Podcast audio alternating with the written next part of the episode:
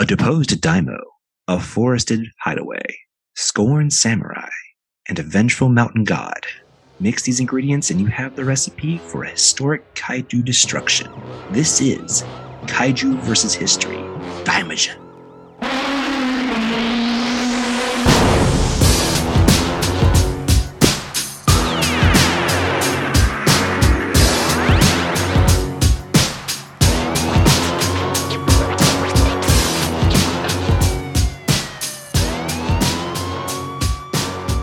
Back. This is your feudal lord of Japan, Patrick, and joining me is the Ronin of Clan uh, Hanabusa. Miles, how are you, Miles? I am. I'm really excited because this Mm. is a flavor of kaiju film that we have not had before. That is correct. That is correct. Yeah. Yeah. This this this this week's film. This is uh, 1966's uh, Daimajin, and this movie is such a unique film in the scope of everything that we've done so far because every movie we've done so far from King Kong to now has been pretty contemporary. And and it's showing the shock of these strange beasts in the modern era. And Uh, I, I will say King Kong was contemporary, like when it was made, but it's like, you know, going on like 90 years old now. well no no no no but i'm I understand about what you mean. Yeah. Yeah, I'm talking about, you know, th- these are in the modern era. There's usually like skyscrapers and stuff to, Mhm. for these things to either scale or knock down. And we are going to an era where there, there are no skyscrapers. And there's still things to knock down, but it makes for a different visual palette. And I, this is a movie that I've known about. I had not seen it until we did it for this show, but I was always kind of curious how, how visually you make for that in doing something set in a different uh, time period. And this is in uh, feudal Japan, and it's it's not something we've seen before. And I I'm also blown away by this is the the the other half double feature with Gamera versus Baragon. Yep. Last week's episode, which we put first, even though I've not been able to confirm which came first in the, the double feature, you know, A movie or B movie. But Gamera versus Baragon, I think technically had a larger budget and it was a longer movie. So I'm pretty sure it was that film. And Followed it's by this one. wild because of the two, if you asked me which had the bigger budget, I probably would have said Daimajin. Yes. So it's a good example of the director being able to stretch out the bucks. I don't think there was a, a large disparity between their budgets, but Gamera versus Baragon had more. So it's it's interesting because well, I mean, yes, it's it's certainly what can a filmmaker do with the the budget, and and that often is, and then not just the director, but the entire crew. What what that group can do can make or break a movie. If you give the right crew with the right resources just enough money, they can come up with some creative stuff. And this movie, I think, really kind of uh, showcases that because not only are period pieces tend tend to be more expensive, at least in the in modern filmmaking but they're a little bit more difficult to convincingly pull off. But add, add, this is a kaiju film and that you have to make a convincing kaiju film in a different time period that people aren't used to seeing at this point. They're used to seeing movies from this time period, but they're not used to seeing kaiju films from this time period. Yeah. And I, I, I gotta say it was an, a really interesting project that I think has led to an incredible I'm gonna I'm, I'm gonna regret using this phrase, but an incredible legacy for this film. Well, yeah, that and uh, people that saw this when it came out, this is very much closer to a lot of the films Daiei was making at the time. Daiei film, they were doing primarily historic fantasy pieces set in this period of Japan's past. They produced the classic Kurosawa film Rashomon almost a, a decade before. I feel like. Yeah, I mean, was I mean, and, and these these period pieces were like the the big blockbusters of the day. It would be like uh Marvel. Well, I mean, technically, New Mutants was the attempt to make a genre film set in this co- different kind of film. Yeah, exactly. It, it's it, this is definitely them doing something a little different. A lot of well, they they've had films that have like fantastical elements in them Sure. before set in this period, but this is definitely a merging of some some trends. The same way that we saw Toho taking James Bond kind of action films and mixing them with kaiju and Oh yeah, absolutely. And I'm I'm just it's very cool to just get a completely different flavor, especially as much as I love this era of kaiju films, especially as we're progressing in the films that I've spent more time with. It's very fun to to kind of live with these films, but seeing something just of a completely different flavor is so refreshing sometimes mm-hmm. that I mean, yeah, it, it, it really invigorates your appreciation for the film that's being made. And I think it's what's happening with me. It's why, you know, my experience, I think, is a little skewed by it because, you know, yes, I, I have known about this film, but I have never taken the time to look into it before this podcast. I certainly never watched it. So going from King Kong to, to now, it was such a, a nice little like reset. I'll be, oh, because because this film for me is, you know, carrying the severity of these popular period pieces. This, this is, not, this has a different tone than a lot of the kaiju films that we've watched. And it's a lot darker because of it, because it's, it's playing with a very popular film genre convention at the time. And so it allows them to, I mean, if you watch this, especially back to back with Baragon, there is a severe, like whiplash in tonal shift. yeah like if you if we had to watch this back to back, if I had watched this right after uh, Gamera versus Bar- well, I would have been shocked.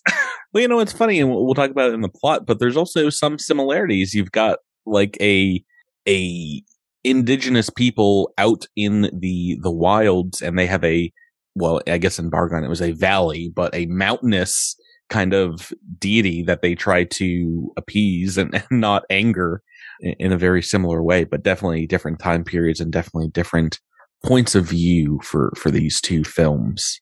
Oh yeah. And I guess before we get too much into talking about the film itself, Patrick, as always, you gotta tell me, what's the title? Oh, it's a big one this week, of course. You can probably guess a little bit of the name Daimajin, which is both the title and the, the monster's name basically the direct translation. Uh, Dai as in "dai Daikaiju means, you know, great or, or, or big. and Majin is often associated with, you know, the, the Western understanding of like a devil or supposedly the direct translation is God of demons, God of the demons. So it's like a massive demon. So yeah, th- there's not really a direct translation one to one of what a Majin would be from, from Japanese folklore, but that's fairly close. So yeah, when this movie was transferred overseas, Miles, you know for a fact though, somehow Germany's title is going to involve Frankenstein in some way, even though I, mean, I, makes, I would be disappointed if it didn't. Makes zero sense in any context. Why? But in in Germany, indeed, Daimajin Frankenstein's Monster Awakens was that was the West German title. I mean, is Dr. Frankenstein essentially like controlling the world in, in, in German films? Because, I mean, everything is apparently the, the fault or the creation of Dr. Frankenstein in these movies. And I'm, I almost want to see if there's like a, a different localization to well, where they I, insert some dialogue about Dr. Frankenstein. No, I gotta imagine it's just like the Kleenex of, of kaiju, you know, instead of saying tissue, can you hand me a tissue? They're like, can you hand me a Frankenstein? Oh, like as in like Frankenstein would be a, a it's just like uh, the uh, word for for monster, monster, monster. I, I it's the, possible. The, the, shorthand. We need we need to find a German person, an old German person, and ask. I was like, what is the deal? Majin, the Stone Samurai, was the direct Russian translation, and in the United States, it was called Majin, the Monster of, of Terror. So they dropped the die and, and just went with Majin. There was a ton of different promotional titles, alternative titles. It came to, I believe, Honolulu as uh, Majin Monster of Terror, Monster, a uh, Fury of, of Mountain God, Majin the Hideous Idol, and there's uh, a, more than one title calling this this guy ugly. My favorite was the devil got angry, which yeah, he's kind of kind of like I, a devil. I very much enjoy that. I need to hunt hunt a poster or something like that one down. That's that's great. That's great. And, well, you can kind of understand maybe Frankenstein. Another one, uh, promotional title was The Vengeance of the Monster. It's like, I guess Frankenstein's monster kind of had a, a vengeful streak. But yeah, lots of different titles. Most of them, though, involved either calling it uh, Daimajin or Majin as the monster's name. Yeah, I mean, because I mean, at least here, this is known as the the, the Daimajin trilogy, and all three films, I think, almost treat the Daimajin as if it's a a proper pronoun, like right. a name. You know. Yes. So yeah, let's let's let's get into this because it's it's like I always said at the top of the show. This one's set in the well in, in the Edo period of Japan, and the mm-hmm. intro sees this village under the Hanabusa clan kind of lording over everything. They seem to be a, a, a well liked clan. Yeah, um, we don't we don't get to see too much, unfortunately. There, there at least seems to be a relationship between the Lord and the people living around. Yeah, and and, and I, I, can tell, you know, the people underneath are uh, the the Lord seem to be very loyal. So it's like you just kind of infer from that mm-hmm. that they're they're well liked. But yeah, the the movie starts with giant footsteps. Yeah, which was pretty, which pretty cool. And then you have like the, the everything shaking before the the bad guys kind of come in. Mm-hmm. And it makes me wonder is like what was going on that we were getting these footsteps for, you know? Yeah, so I I was thinking they're earthquakes and they explain that it is indeed the the Majin or the, the the demon of the mountain and that's what spurs Shinobu to to start a a ritual to kind of placate the demon. So the, the, the first thing we, we are is kind of introduced to that plot. And I, it felt very. ask you, because you watched probably the Arrow version, correct? The mm-hmm. Blu-ray? Mm-hmm. Okay. In, in the localization d- that you had, did they consistently call the Majin God or the spirit of God? It's a good question. Because I, in, in what I watched, which looked to be, I thought the arrow, it was, let me put on YouTube, but it was very, very high quality. Mm-hmm. The localization I watched kept referring to the Majin as God or that God lived under the statue or in the yes. statue. They they talk well. That's what I was a little confused by because this is the first time I've seen it as well. I thought indeed that statue was just a statue and that there was actually something like buried. Okay, me me too. But yeah, no, it depends. The Shrine Maiden uh, Shinobu definitely calls it the god buried in the mountain or whatever. Okay, I think, okay. I think some people call it a spirit. Some called um, it a um, spirit, but but I, I, saw it referred to as as God several mm-hmm. times. Mm-hmm. So I didn't know if this was a translation thing because a lot of the stuff that you see is like, oh, there's this, this evil spirit, and I'm like, well, that's not what I saw. um, like it's a pissed off spirit, but I don't know if it's evil. It yeah. seems to, it definitely seems to be uh, beating marching to the beat of its own drum, especially once it, you know, starts uh, shaking loose. Yeah, they don't, I mean, they really don't give too much explanation besides what I guess the villagers, like you, you're in the same position as, as the people in, in the film. They don't really know about this, the statue even. They just stay away from that mountain and you, you can understand why these earthquakes in the beginning are, are pretty frightening. Uh, I was about to say though, they do remind me a great deal of the opening of 1954's Gojira, mm-hmm. in we get an Akira Ifukube score, and then uh, some giant, like thunderous footsteps that uh, we we don't get a roar, nothing of that nature, but we get a very similar kind of introduction without ever seeing the monster at the very beginning. So it's one of those situations that and, and spoiler warning, while we see the statue fairly early on, maybe at the 20 minute mark or so, we actually don't see the monster until the last 20 minutes of the movie. Right. Which is something I kept thinking about docking this, this film points for because well, it's, it's not my favorite trope to do, but I, I did want to mention when you talked about Ifukube, I liken him to Danny Elfman. He doesn't often copy himself exactly, but mm-hmm. you can always tell when it's his score. There are some movements and some and specific types of sounds that he consistently uses in almost every score that he does. Yeah. And it reminds me of what, just like Danny Elfman, where I hear something like, did Danny Elfman do that? that? Well, yeah, you can tell because it's such a quality soundtrack from the very beginning. It's not overbearing, but mm-hmm. it sets the tone so well for this. I mean, it's probably he's probably even better suited for this than something as bombastic as, you know, like the military march or, or what have you. I feel like he's right in, in the pocket here, which makes me want to go seek out other movies outside of the, the kaiju genre that he's scored and, and experience them just for his work there.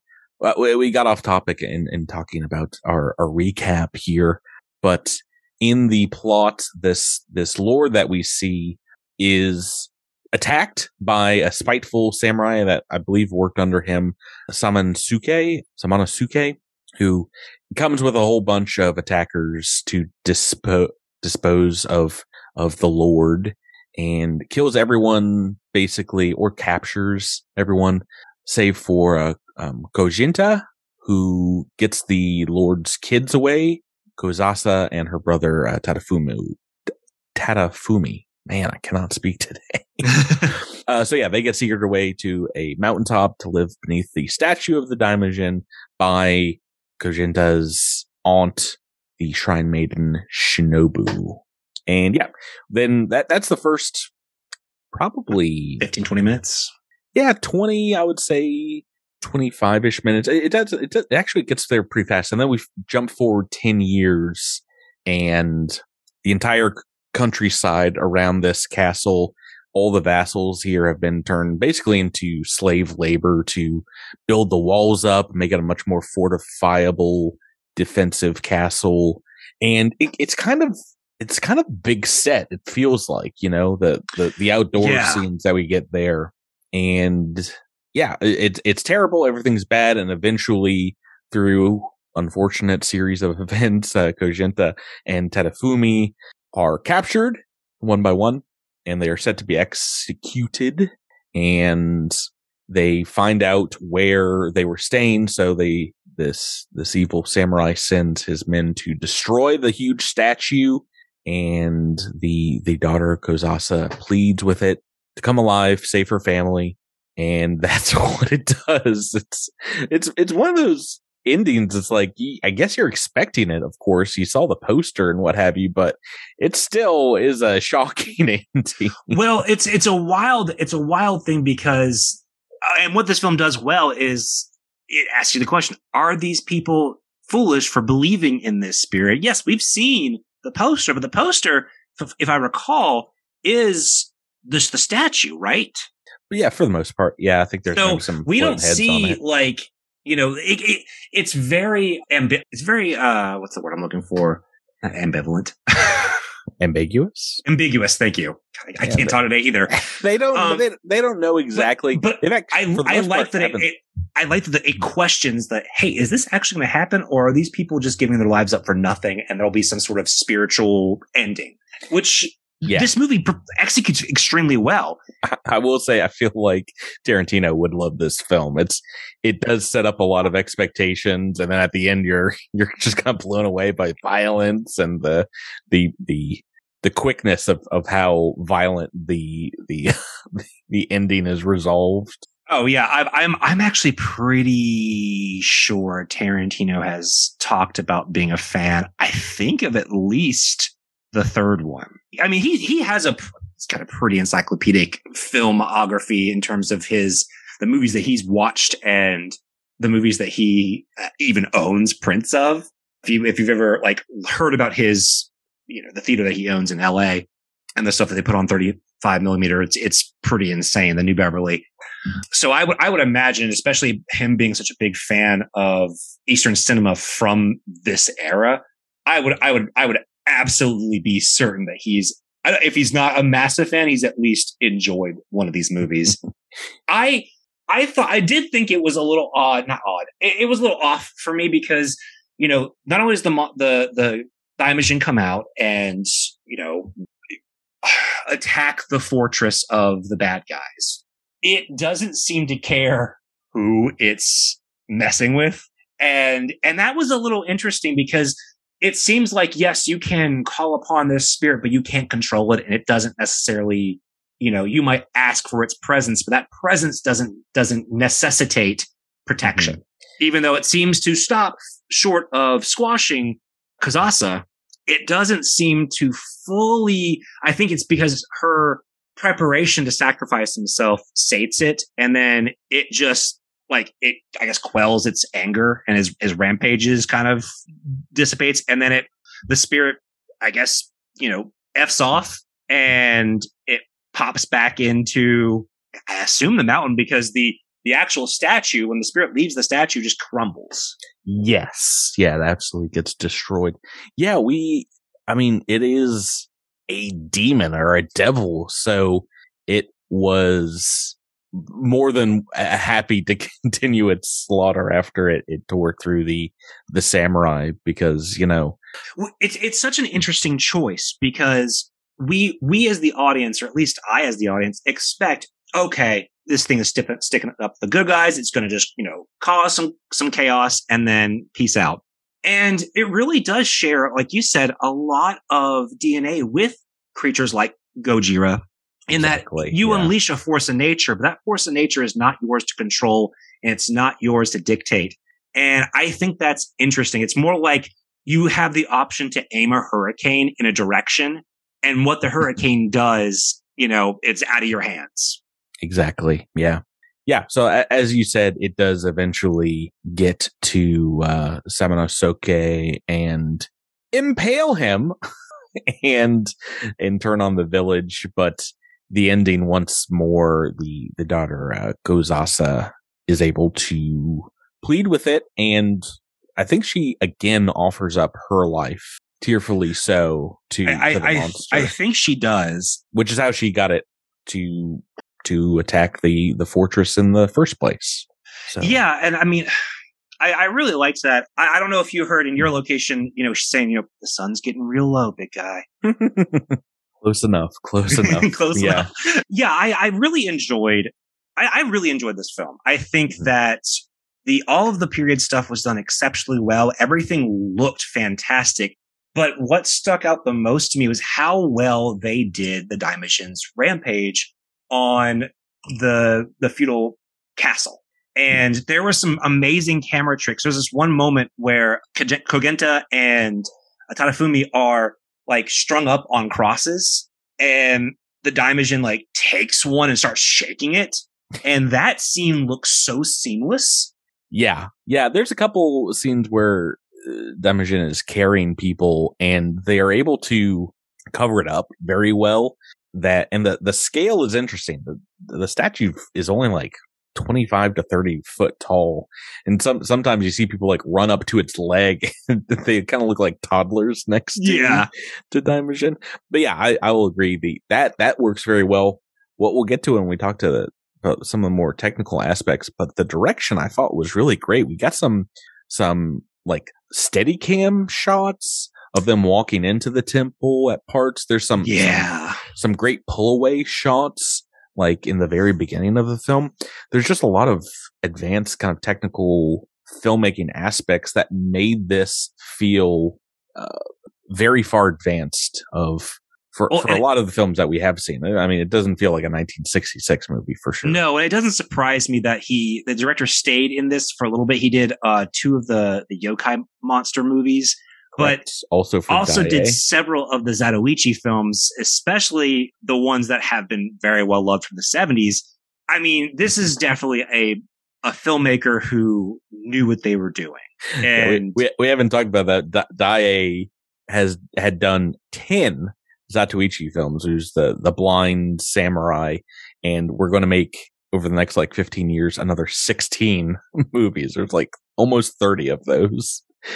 It, yeah, I think, I think he starts in sixty-seven, maybe. So, uh, yeah, and the the name for this kind of the, the, this is like a, a, whole genre in in Japanese cinema is basically. I think the translation is is sword films. You know, like sword fighting mm-hmm. movies. Obviously, this is a, a huge a huge market, and for the most part, what was dominating at rival Toho as well they they were obviously doing Kurosawa epics and and historical epics at the same time that Godzilla movies were were coming out. And so just, let's. Mm-hmm. Well, I, said I, I want to talk a little bit because I know you you you had you found some some fun stuff about the actual production of this movie because I want to talk about what a cool choice it was to actually make this in the first place. But then also the fact that Daiei did all three at once. Yeah, yeah, and well, it's so funny. We'll get stuff like that with the Lord of the Rings. what? Uh, yeah, 50, like 50 like years almost, later. Yeah, 40 years later.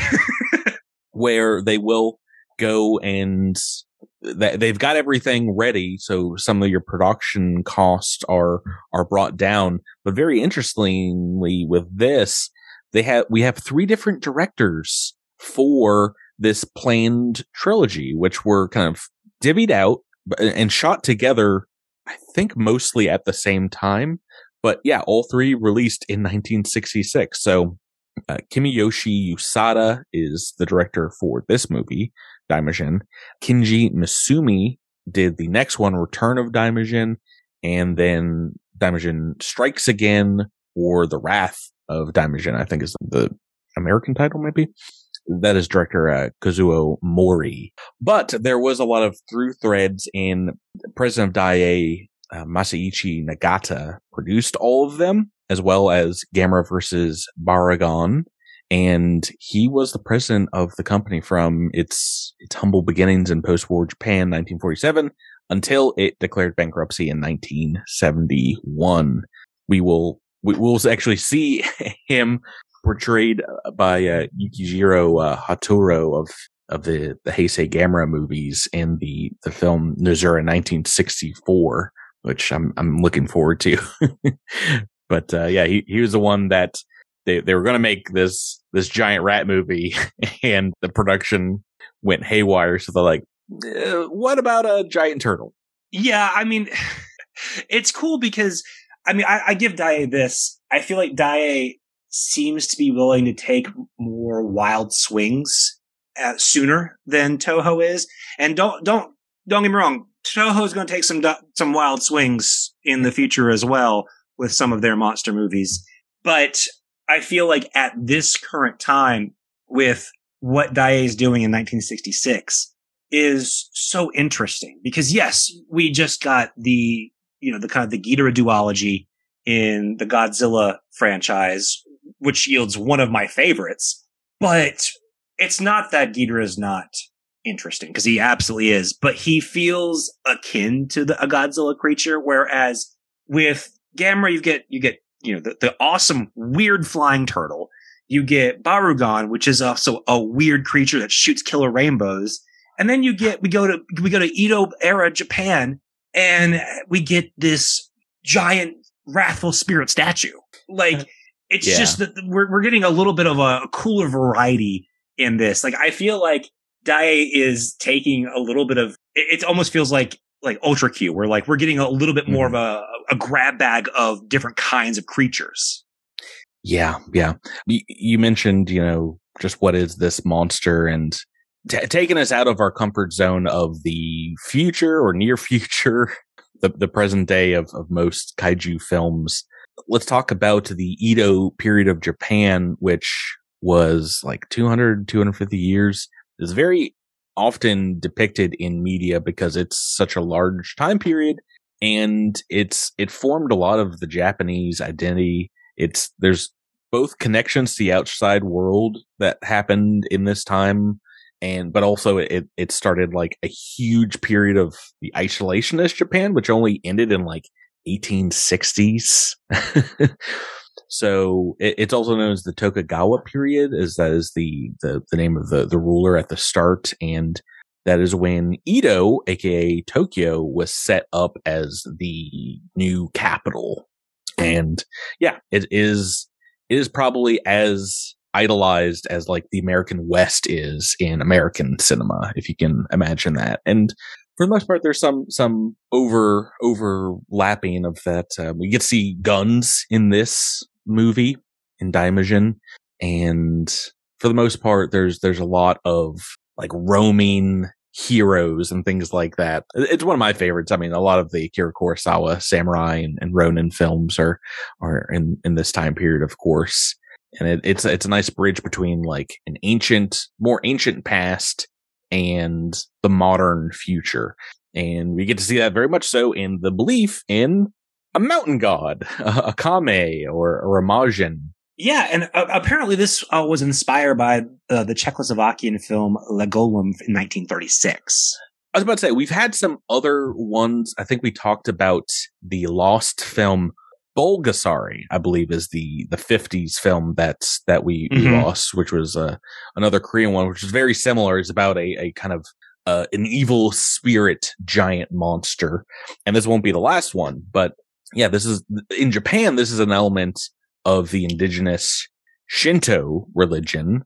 And that's what we see this, this priestess, aka uh, shrine maiden, uh, Shinobu kind of practicing is placating the, the spirits in, in these old ways. They have a, like a Wicker Man style thing in the, the beginning of the movie that they're, I don't know if they mean to set it ablaze or if that happens accidentally, but they, they've got fire around it. There's dancing very very interesting beginnings here. At this point in in Japanese history, Neo Confucianism was was a major philosophical religious kind of movement, as well as uh, Buddhism. Obviously, had been there for you know hundreds of years before that.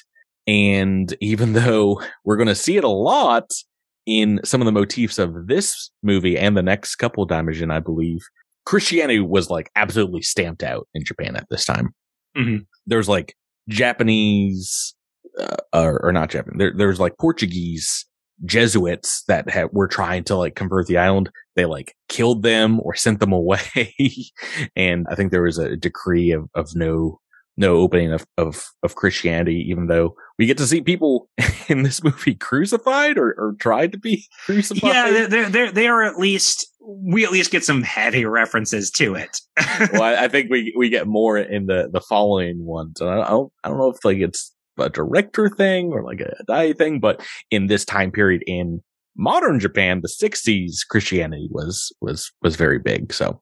And what I found, uh, one tidbit that I found, there, there are a couple interesting tidbits when uh, talking about this this film is uh, apparently and I can't find it's. I see it in a couple of different kaiju wikis that the Daimajin was originally designed to be Gamera's first foe during the development of the, of the 1966 film Gamera versus Baragon, hmm. but they decided not to use that, and it was later utilized to make the Daimajin trilogy. But can you imagine what a wild film that would have been if you had Gamera versus Daimajin? Well, you know, to be honest, the, that makes sense because the, the, the way they posited Gamera was it was an ancient mm-hmm. Guardian protector, perhaps of like the Atlanteans. You know, that, that's a very throwaway line in that first movie, but they bring it up in the Heisei trilogy a great deal. But they, yeah, they, they, definitely make the the ancient roots of Gamera much more important in in that as well. Uh, speaking of evil mountain era, god comes out and Eternal has to protect us due to the success of the Gamera trilogy in the Heisei era, in 1998, there was plans to remake Daimajin, casting Steven Frederic Seagal as the main hero. I'd uh, watch that. Seagal, who is also known as the father of Ayako uh, Fujitani, who played Asagi in the Heisei Gamera films. Yeah, I just found that out recently. That blew my mind. Yeah, I, we had a conversation because well, when when I when Drew and I did the Guardian of the Universe for mm-hmm. our Monster March a year ago for the More You Nerd podcast, that was something that we had uncovered. they were going to remake Daimajin again in 2007. Takashi Miike was supposed to do it, mm-hmm. who later utilized his design when he did the Great Yokai War Guardians. Right, right. And so I'm I'm excited to get to that because that is definitely a movie I have not seen because that man has made over a hundred films. And I, I remember being a fan of his, at least his style in the early 2000s, but trying to track down all of his movies is actual insanity. Mm-hmm. And he has done a lot of, of properties. Like he did the, the film based on the Yakuza franchise in Japan in 2007 and he's done several other things that you wouldn't associate the guy who made Ichi the Killer an audition to do. right. But yeah, let's let's talk a little bit about this cast because this cast is excellent. Yeah. Yeah, we get a, we get a lot of really great actors. Unfortunately, a lot we we're not going to see here in kaiju cinema again. There's not a lot of crossover with the the later Gamera movies, which are mostly kids. I mean, friend but, all children makes sense.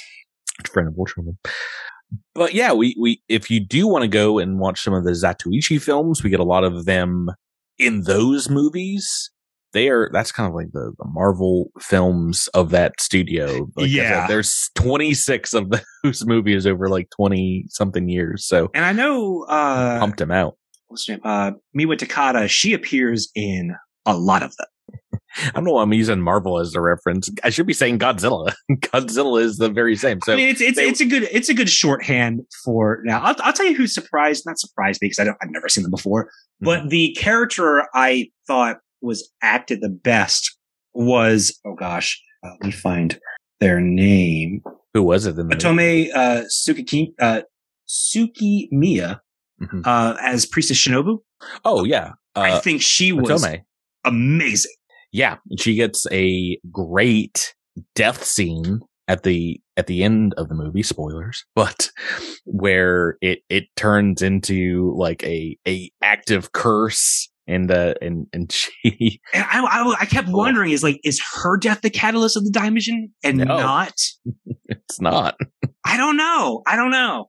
Oh, I, at least it doesn't seem to be extremely connected, but it does happen significantly before because then her men or the Samanosuke's men go to destroy the statue. That's when they find uh, Kozasa and tell her, you know, oh yeah, we've captured your brother, your protector, and we killed your guardian in Fri- Priestess Shinobu. And she's like, what? and that's when she goes and, and prays to the, the statue. It's, Yeah, it's, I- I- it's fair. It's fair. I mean, I think, I think the performance of this film across the board are pretty excellent. I, I would say she's the highlight for, I guess, the good guys.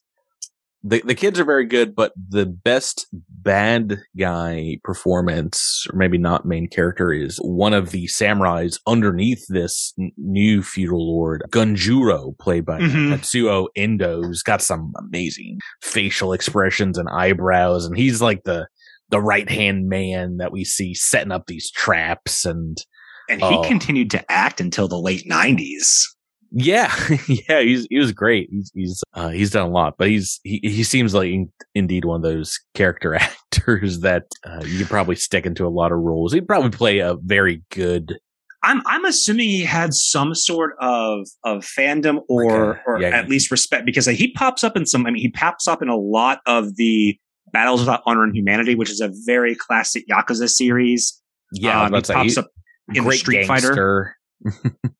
and and and Takashi Miike used him in as the Doctor in Audition, which I, I assume is because I mean, you know he's a massive fan of Daimajin and the Zatoichi series, so it makes perfect sense that an actor who has popped up in enough stuff, you know, would have this kind of history, and yeah, because he worked a lot. There's like like you said, there's not a lot of actors we see as frequently, but you know, we get we get some some good stuff out of some of these people, and I, I agree. He was he was one of the more fun bad guys to watch. I was kind of disappointed we didn't have a lot of Samanosuke because he just kind of seemed to be around. Yeah, yeah. I guess he he, he after the the first attack where he took over. We, we get to see him being mean to a lot of people and pretending not to be scared of the the, the constant earthquakes from the mountaintop or worried Yeah. about you know being disposed by an 18 year old or 20 year old however old the uh, the son was. But yeah for the most part he's just there to get killed at the very end in a very very epic way. Uh, like I said, we, we talked about Bulgasari a little bit that will kind of get a, a remake in the, the 80s with Pulgasari, I believe. And we also skipped a historical epic called The Three Treasures, which was a Toho film, which is like a, an epic kind of fantasy telling of like the founding of, of Japan. But, um, th- th- that one isn't really a kaiju film. We do get a giant Orochi multi-headed monster in it, but it's like, it is the bad guy. It is like they're just being killed by the, the hero of that movie. I did want to mention Daiei had another film that came out a few years prior called Kujira Gami, which is a, another historical epic about fishermen taking on a, like a whale god, very similar to this, but it, for the same reason we haven't done any Moby Dick translations, that is a giant whale, not really a kaiju, and those aren't really kaiju films, but a lot of the actors that were in this movie, I, I think uh, a, a, few of them took part in that film.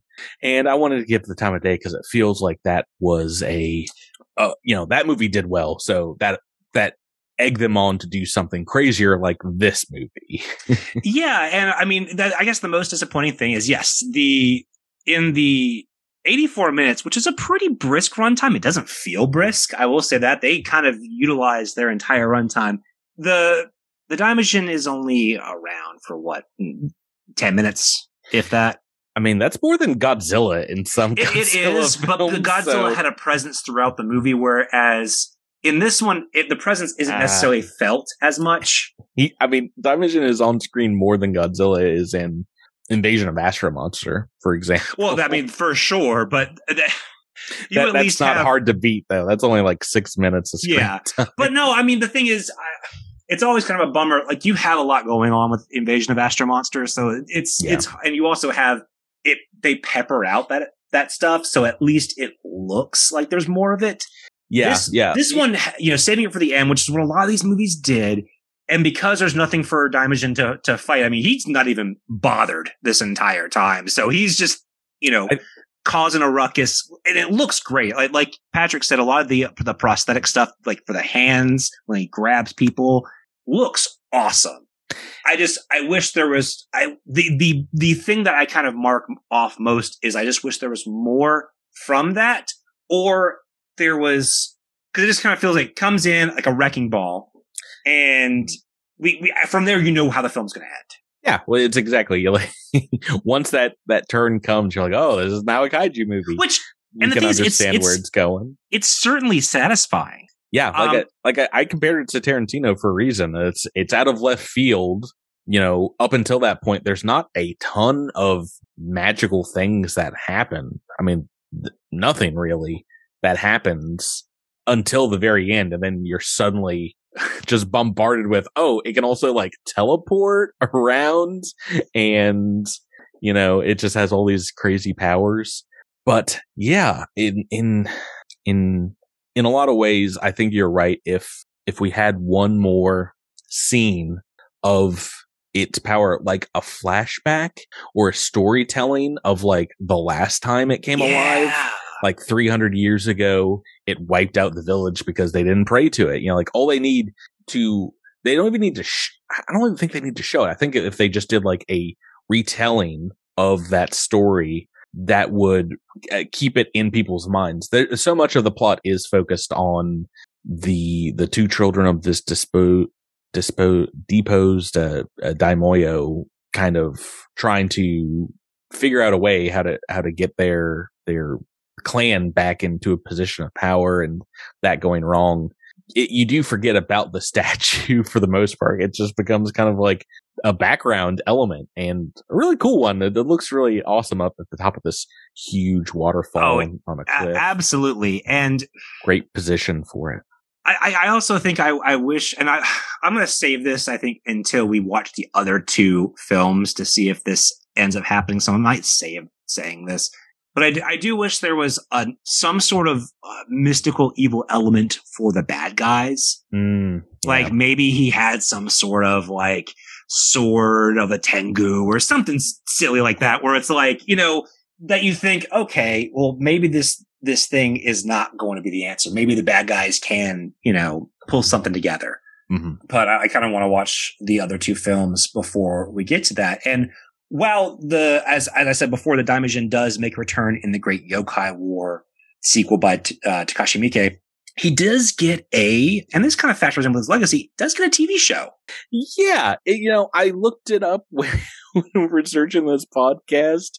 Uh, Daimajin Kanon, it's about twelve years old, 2010, and is a like a modern set, modern Japan yeah. set focusing on a descendant of the Shrine Maiden, and it is like a a J drama, you know, about this and, woman's like, life mixed. I in. look at the poster and it looks awesome. like you have these different, like almost common looking samurai, and and honestly, the design for the Daimajin it's a neat it's a, a neat interpretation of it. Um, they certainly give him they they take off the the samurai like body armor and just let him be bare chested and muscular, which I thought was a a, a fun choice.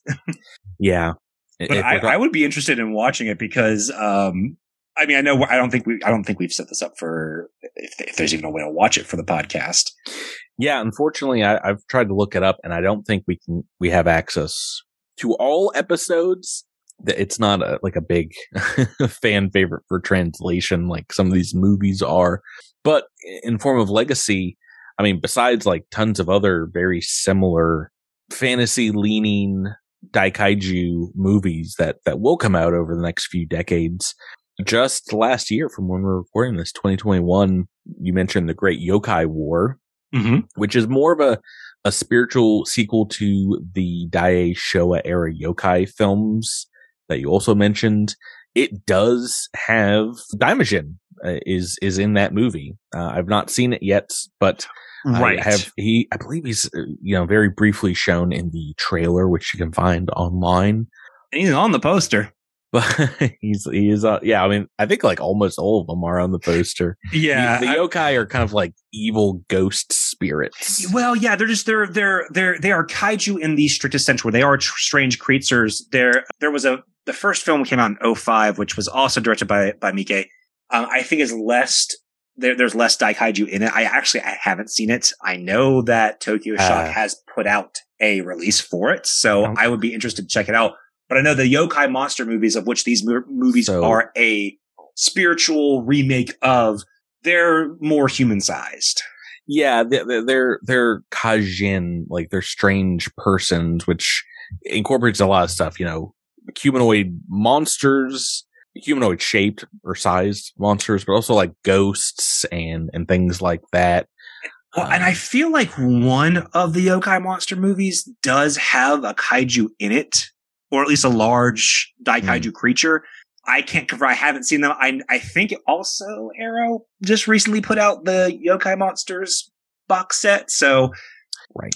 Maybe I'll I'll get a chance to watch that at some point because uh, there the, the Arrow. It, I, I, I give him credit for doing the Lord's work on things like the Gamera series, uh, Daimajin, and uh, Yokai Monsters. They do some really good stuff. I do wish there was a specific imprint for Eastern cinema because there's so much stuff that it does not get uh, a proper localization into the West. I know there is Third Window Films in the UK, which does a great job of doing some contemporary films, but especially genre films from Japan tend to get lost in the mix a lot outside of their initial DVD releases. You typically have an easier time getting Korean genre films.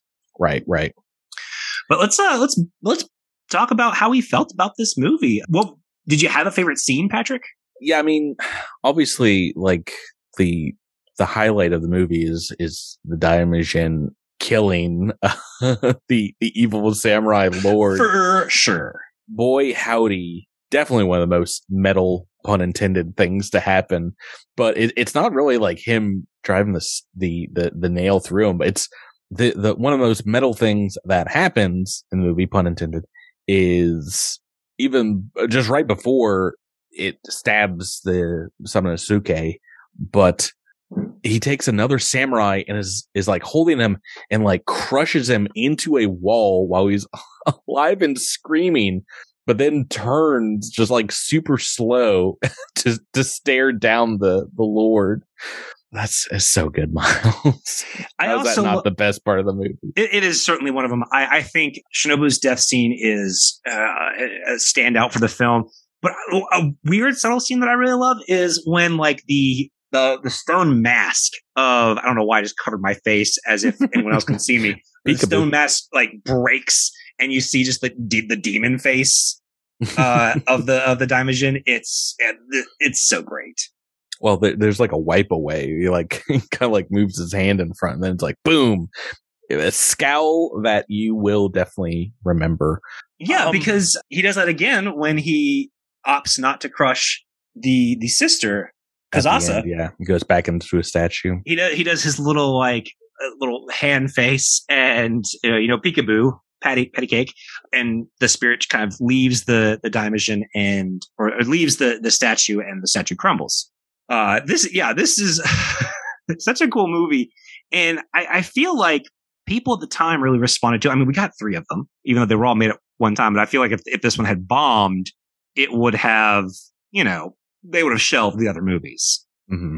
But it did not bomb. Critics at the time, I'm not too sure. I'm not too sure about what they said, but these films were, I think, popular enough that, like you said, they were kept being released over the course of 1966. Currently on Rotten Tomatoes, this film has a 69% fresh rating. Letterboxd, basically the same thing, 3.5 or so. Will our scores be any better? Let's let's get to talking about this review wise. yeah. We we take a look at three individual criteria for what makes a great kaiju movie and combine our scores for a podcast total, our personal enjoyment, you know, what this film gives to us as a movie, how we think the technical elements of the film did. And that's everything from the special effects, which is a big part of tokusatsu, but also writing, directing, acting. And then finally, kind of the ripples that this generates as a piece of art in kaiju cinema itself. Part of that is its legacy, which I'm not going to lie is a big factor for me in, in a lot of that, but also just how, how this is received and and does it influence other things like a movie can be completely forgotten by an audience and still mean a lot to the genre if that makes mm-hmm. sense so yeah absolutely uh, for for personal enjoyment i i found this movie to be quite great i do have a love for samurai films set in the period mm-hmm. and also I love Japanese movies from this period in general, like the 60s. I also love kaiju, so it's firing on all three cylinders. There's a lot holding it back from being like a perfectly enjoyable experience for me. We didn't talk about the the kid in the movie who. Oh yeah, the, the the kid who's he's like the son of one of the enslaved people yeah. who for some reason looks like he's a feral child. I guess it's because like he doesn't get the, the care he needs because his mother is well, dying and dies. He's been his father is currently this you know, evil regime his entire life. But yeah, he does he looks like the the kid from Mad It looks like Newt in Aliens. Three? No, Mad Max two. The the uh the kid with the boomerang. Yeah. but yeah, his, his story, it's like he didn't really add a lot except like, oh, look how terrible the conditions are. There were some he, elements that, even though this is a very tightly plotted film, like still could have been kind of shortened or, or taken out to give us more of what we really wanted, which was, you know, some of the, the focus on the kaiju. Yeah, I, I don't disagree. I think there are certainly moments that could have been paced just a little tighter. And I actually would have liked to flesh out the kid a little bit more just to give him a reason to be there. Uh, that said, I think this movie is a technical marvel from the direction to the script to the special effects. Mm-hmm. And like you say, you, it, man, having something like a, a Kurosawa light with a little kaiju seasoning is just mwah, perfect. And it really, really made an impact on me in terms of how I thought about it as a film. And, and so I, I gave it a nine out of 10. I, I was mm-hmm. really, really impressed with it. I'm a little bit behind you there. I gave an eight out of 10 and I'm, I'm really hopeful that the other two films maybe I like more. I definitely I, I, I like, hope so too. I definitely like this one, but I already know, unfortunately, from, from looking ahead, we don't get like reoccurring characters because these are like three different directors and three different ideas shot at the same the time. Same, yeah, yeah. So. so. we don't even get a lot of repeat actors. I don't think. Which I mean, again, if they're making these movies at the same time, I mean, because these movies came out in, yeah. in, April, August, and December of the same year, there's just no way. It's crazy. I can, can you imagine something like that happening today? yeah, I mean, the, the closest thing we get is like things like well, we had when Matrix Revolutions and Reloaded came out in that six oh, month yeah. period. I think they did the same thing with two of the Pirates movies, maybe. Uh, um, I couldn't tell but, you, but we had to wait. Even even Avengers, you had to wait. Avengers, like, yeah, yeah. Even Avengers, you had to wait. I think at least a year between the two. Was it two years? No, just one year between one Infinity year? War. Yeah, but like, yeah, it's it's something. It was a long wait, though. yeah, it was a long way. I I love when stuff like this happens, though. Like, I I remember thinking it was the most exciting time when you were getting. All right, you get in May, you get Matrix Reloaded, and then at holiday time, you get Matrix Revolutions Hmm. And no matter how you feel about those movies, that kind of release style is so exciting. So Um, like to have like that in the the kaiju genre, like it, what a time.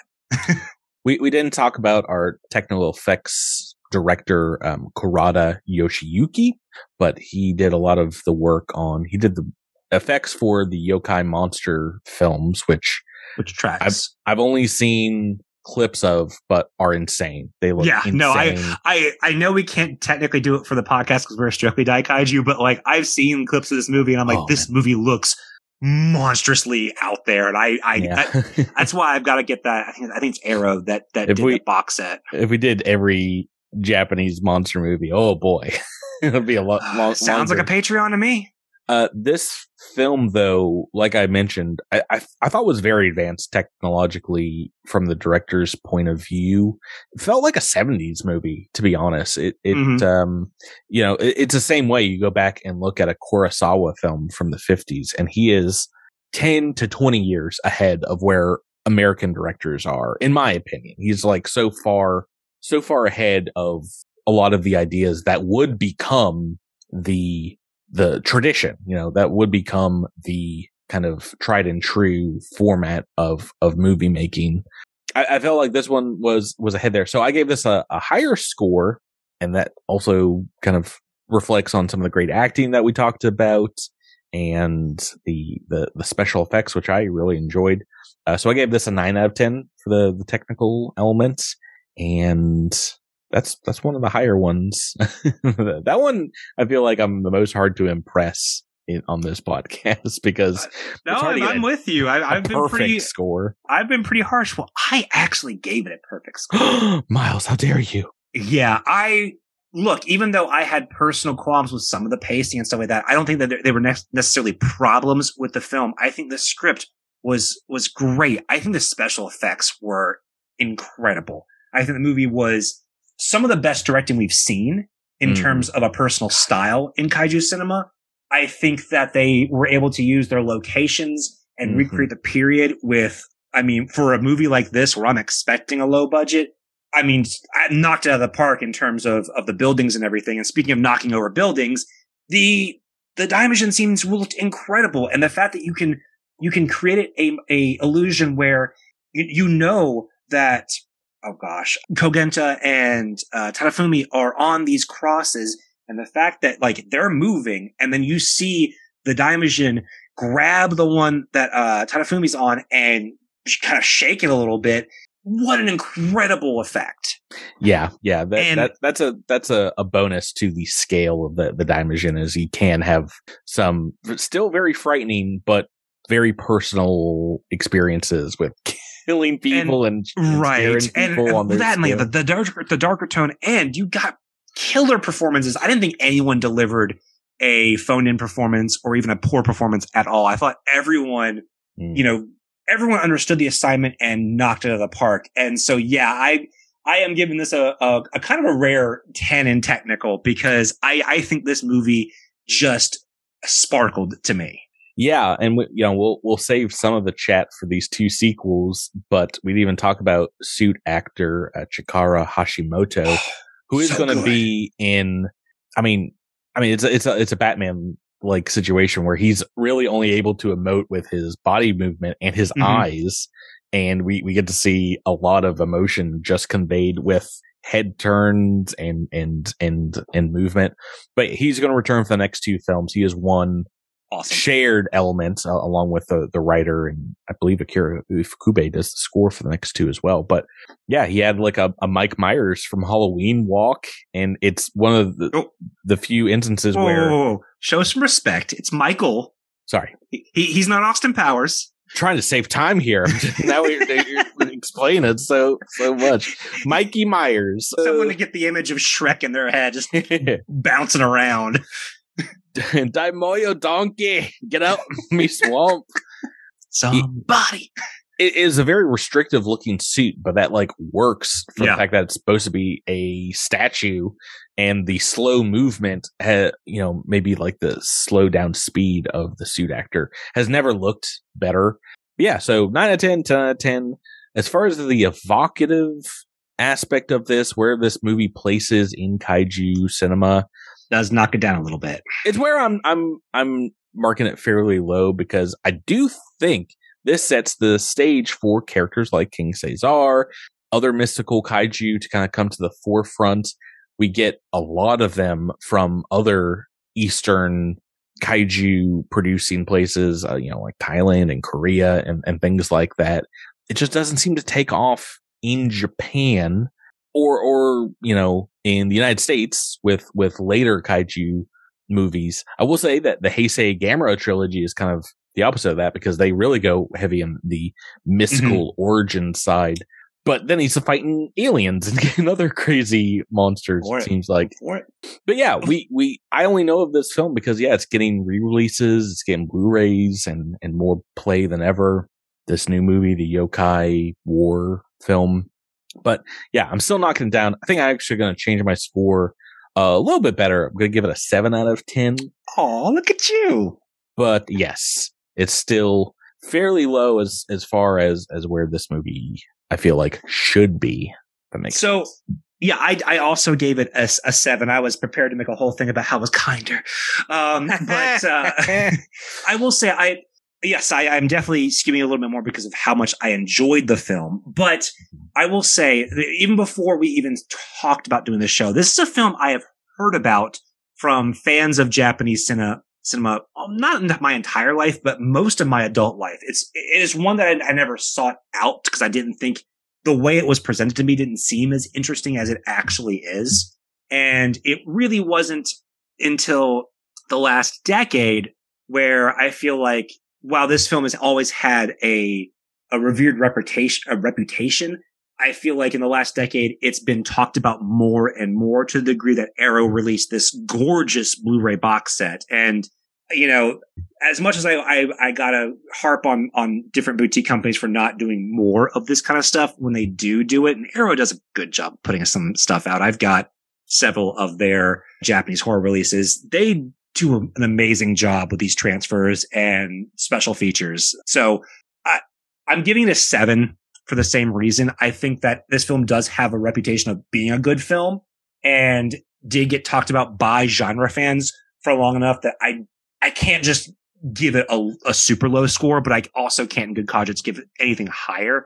Seven yeah. is honestly a very kind score and probably a little too kind, but I just, I was really taken with this, with this film. I thought it was a very, very cool movie. It's, it's certainly a movie that I have to be in the mood to watch, but it is, it is something else.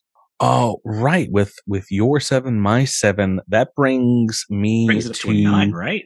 A, well, it brings me to an eight and you to, I'm 8.6 repeating. 8.6. So I'm nine. I, I, I'm sorry you can't do math. It brings us to an, an eight in total. You to a nine, me to an eight. Wait, wait, wait, wait. So I'm a nine, you're an eight, so it would be 8.5, so the movie would be a nine, right? Uh, well, no, I, I take the, the raw scores when I do the, the math. Oh, I, th- I, thought you always rounded up. Well, I always round up our, our final score. So if, if that is like on the fence. Oh, um, I, I see what you're saying. I see what you're saying. I still think an eight is very good for, for this movie.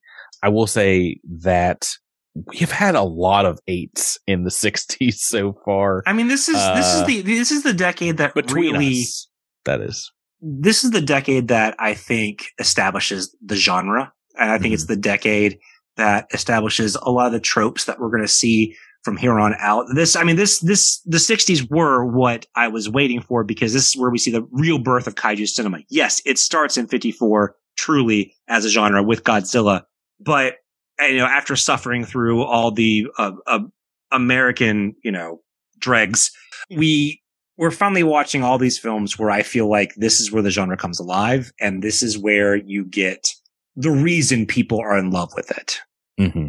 At least, at least you get the the start of that because it carries on uh, obviously for years and years uh, to come. But I think the 60s and 70s are where the people who love kaiju films, this is their home. Well, I, I mentioned it. 1966 is a year. A banger with, year. Yeah. with a lot of entries, both television, movies. There's six different films that we're talking about in 66 alone. It is definitely the the the mountaintop of the the 60s i feel like and this film is is part of that is, is part of well yeah. all three of these films came out in 1966 so definitely oh boy so yeah final score is an 8 out of 10 like i said i really want the one of these two sequels to beat that and be bring, yeah, bring I, the series I, total i purposefully higher. know nothing about them yes um so I, I very much, I, I want to see it. I want, I want, I want to see it do very, very well. But it's going to be uh, just a little bit longer before we we get to the Daimajin. Mm-hmm. So, or Diamond, uh, yeah. Di- Return of Daimajin. It's so funny. Yeah, there's four months between these, but we yeah we we have another episode next week, and then another movie that came out before it in in the War of the Gargantuas. But yeah, that's going to do it for us this week, uh, go, go, to kaiju versus history at gmail.com. Uh, email us there or Twitter uh, at kaiju versus history. Rate our show, comment, share with friend, yada, yada. Let us know what you think. Thanks, Miles, for, for starting this Daimajin trilogy with me. And thank you, listeners. And yeah, we will, we'll catch you next time. Ooh, tell them, tell them where we're going next time. Oh, in a super jet, he comes from a billion miles away from a distant planet. He lands. Tune in next time for a history versus Ultraman. Ultraman.